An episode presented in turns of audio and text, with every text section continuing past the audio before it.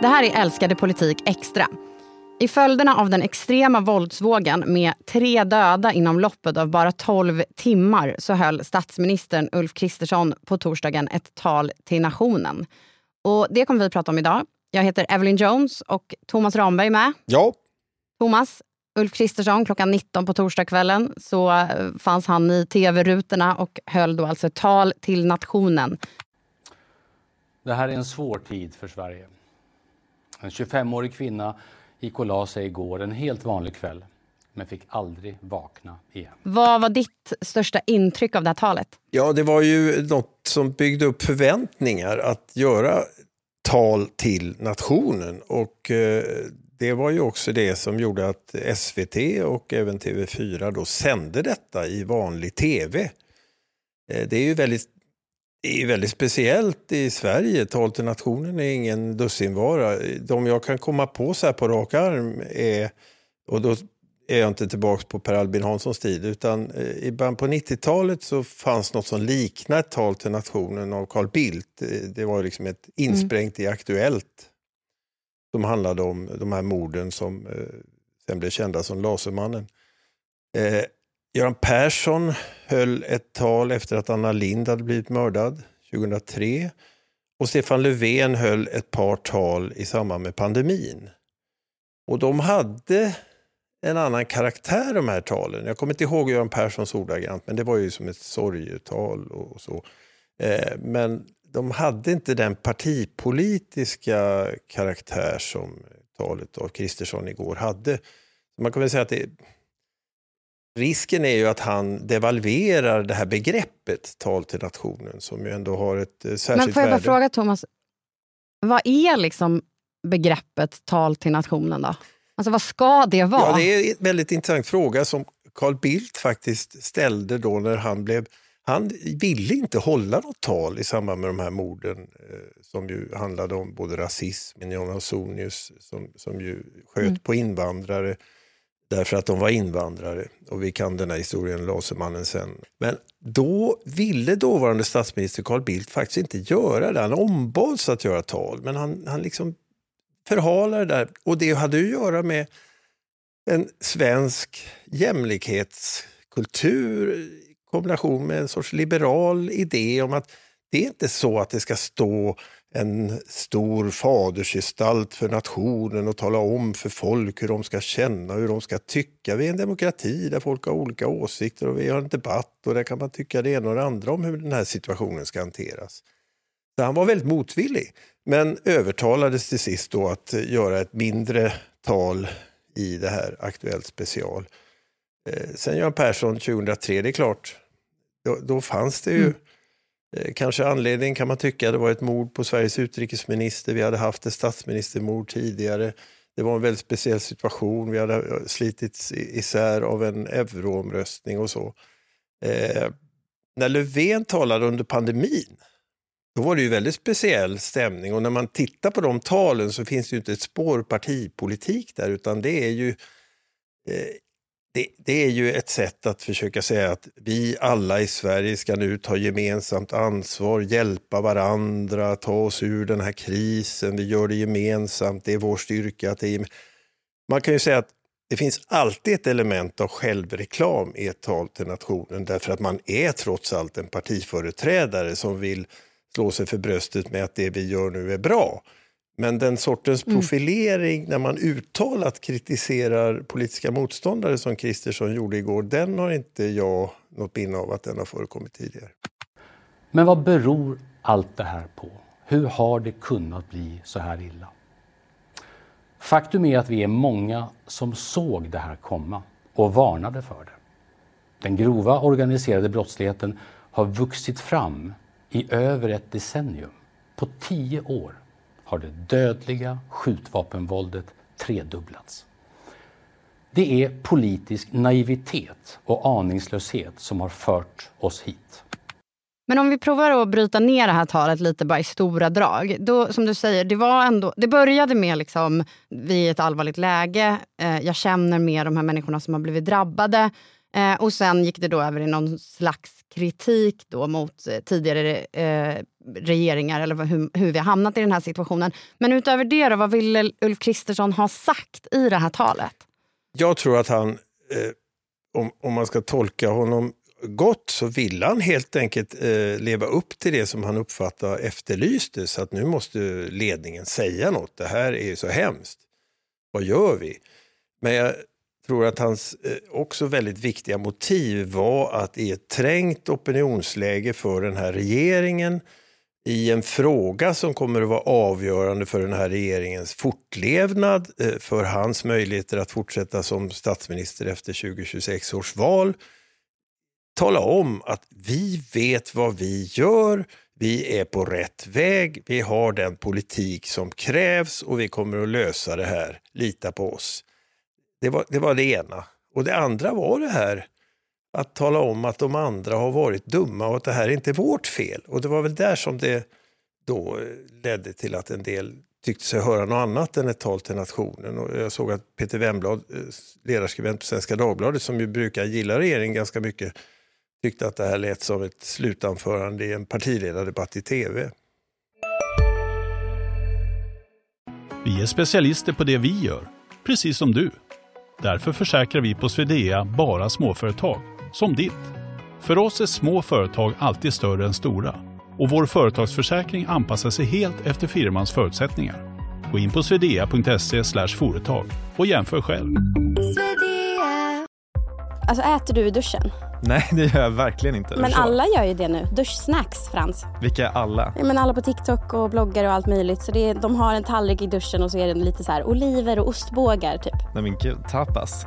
Där drar jag gränsen. Jag, jag kan sträcka mig till duschöl. Men annars så får man torka sig innan man hugger in på godsakerna. Ja, men lyssna på Nära vänner, en podd med mig Fanny och dig Frans med Expressen. Viktiga nyheter. Mm, mm. Men okej, okay, så september har varit en extrem månad. 12 personer har nu liksom dött i eh, den här våldsvågen då i Sverige. Natten till torsdag dödades tre personer på 12 timmar i eh, skjutningar men också i en sprängning då i Stockholm och i Uppsala. Och det, var inte bara det, det här ledde inte bara till att Ulf Kristersson kände sig manad till att hålla ett tal till nationen utan det kom ju flera politiska utspel under torsdagen.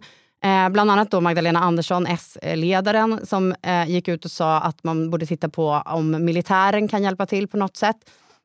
Eh, och Det är en sak som har kommit upp tidigare här med att försvaret kan hjälpa polisen när det kommer till gängbrottsligheten. Stefan Löfven tog upp det lite vagt 2018 och han fick backa från det jättesnabbt. Varför är det, eller har det varit så kontroversiellt? Det finns olika skäl till det, men eh, att, att använda militär mot civila, vare sig de är brottsliga eller som i Ådalen 1931 demonstrerande kommunistiska arbetare. Där sköts ju några ihjäl av militär och det, det, är en särskild orsak till att det har blivit eh, eh ganska så eh, infekterat i den kommande debatten sen. Men här handlar det ju då om att man ska försöka använda militär mot vad man ser som rena brottslingar. Eh, men det har ändå varit svårt att driva politiskt också av praktiska skäl.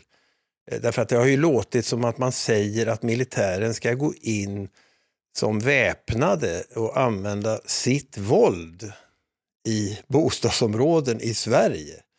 Eh, egentligen har ganska få politiker menat just det, utan när Magdalena Andersson nu säger eh, det här och när regeringen också säger det, för det, det var ju en annan del av det här talet från Kristersson, mm då verk... Och även ÖB ja. sa ju det då på to... äh, i, men Då ja. verkar det ju mer handla om att ja, men vi kan ställa upp med vår personal och avlasta polisen eh, på enklare vaktuppgifter och utredning och vad det nu kan vara. Och det där är ju lite en annan sak. Men jag tror inte det är någon slump att det kommer nu därför att både Magdalena Andersson eh, som ju gärna vill visa att hon är minsann minst lika bra på regeringen som på repressiva åtgärder mot brottsligheten och gärna bjuder över hon vill signalera någonting med det här ordet militär. Det låter verkligen som hårda tag. Vi lägger inte fingrarna emellan, vi socialdemokrater. Och sen landar det kanske i något som är lite mindre dramatiskt i praktiken. Men, men signalordet där är viktigt för alla partier som lägger fram detta. Men och då var det ju då, Magdalena Andersson hade bland annat det förslaget. Ulf Kristersson hade ju flera, liksom, eh, tog upp flera åtgärder här då i sitt tal till nationen också. Eh, regeringspartierna har varit ute här och pratat om de här ungdomsfängelserna. Eh, Richard Jomshoff, eh, Sverigedemokraten som är ordförande i justitieutskottet, eh, sa här till DN, eh, pratade han om att sänka straffmyndighetsåldern, vilket ju också har varit uppe som ett förslag från, från inte bara honom.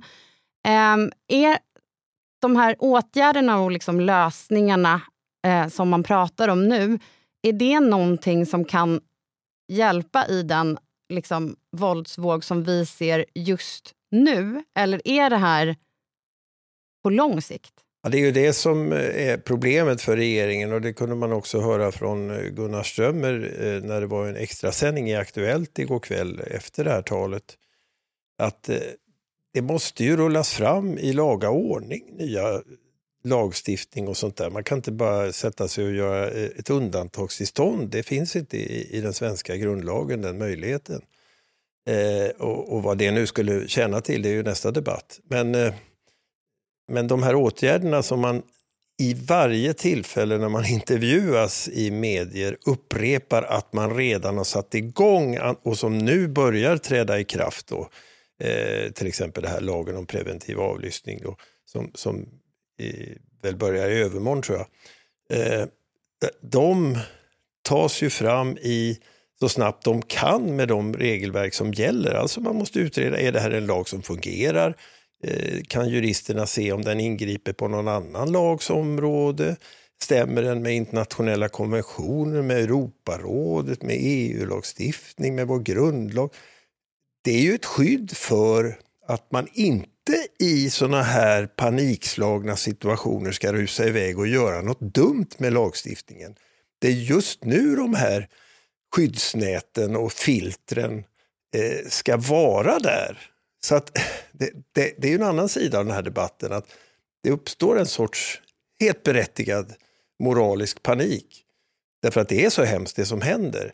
Men den gör ju också att man bortser från ofta då i debatten de normala hänsyn vi brukar ta till rättssäkerhet och noggrannhet och individens frihet. Nej, det var, Jimmy Åkesson talade igår i Aktuellt om att man skulle kunna gripa människor i preventivt syfte. Alltså inte bara avlyssna. Då har man ju gått ett ganska långt steg ifrån vad vi normalt har uppfattat som rättsstatens tradition i Sverige. Alltså att en oskyldig människa ska kunna gripas för säkerhets skull. Mm när, när man lägger fram de förslag som man lägger fram nu då, i den här situationen som är, pratar man då om liksom, hur man ska förebygga det här framöver? Eller liksom förebyggande arbete alls? Jag tror att det som, som händer politiskt nu, det är ju det är inte bara Kristersson som driver partipolitik, det gör ju Magdalena Andersson för fullt hela tiden. Eh, också hon vill framställa det som att nu ska vi samlas, men det är förstås för att hon har ett partipolitiskt budskap som, där det passar. Eh, och samtidigt passar hon ju på att ge små tjuvnyp eh, i, i, sin retorik åt regeringen. Då. Eh, det som händer nu är att hon vill ta bort konflikten om det repressiva. Där är vi överens vill hon säga. Det är inte alls så att ni har ändrat någonting. Vi har ju redan satt igång allt det här. Men istället vill hon ha en stor debatt om det förebyggande. Där gör ni ingenting. Där vill vi göra mycket. Därför att där har Socialdemokraterna lite större förtroende i väljarkåren. Det är sociala frågor, välfärdssystem och så vidare. Tack Thomas. Ja, men tack själv. Det här var alltså ett extra avsnitt av Älskade politik med anledning av den senaste tidens våldsvåg och också Ulf Kristerssons tal till nationen. Eh, ett lite kortare avsnitt alltså om eh, denna stora nyhetshändelse. Annars är Älskade politik som vanligt tillbaka på om onsdagar. Följ oss gärna i din podcast-app så missar du inga avsnitt. Tack för att du lyssnade. Producent för dagens avsnitt var Viktor Aldén, ljudtekniker Patrik Miesenberger och ansvarig utgivare är Peter Wolodarski.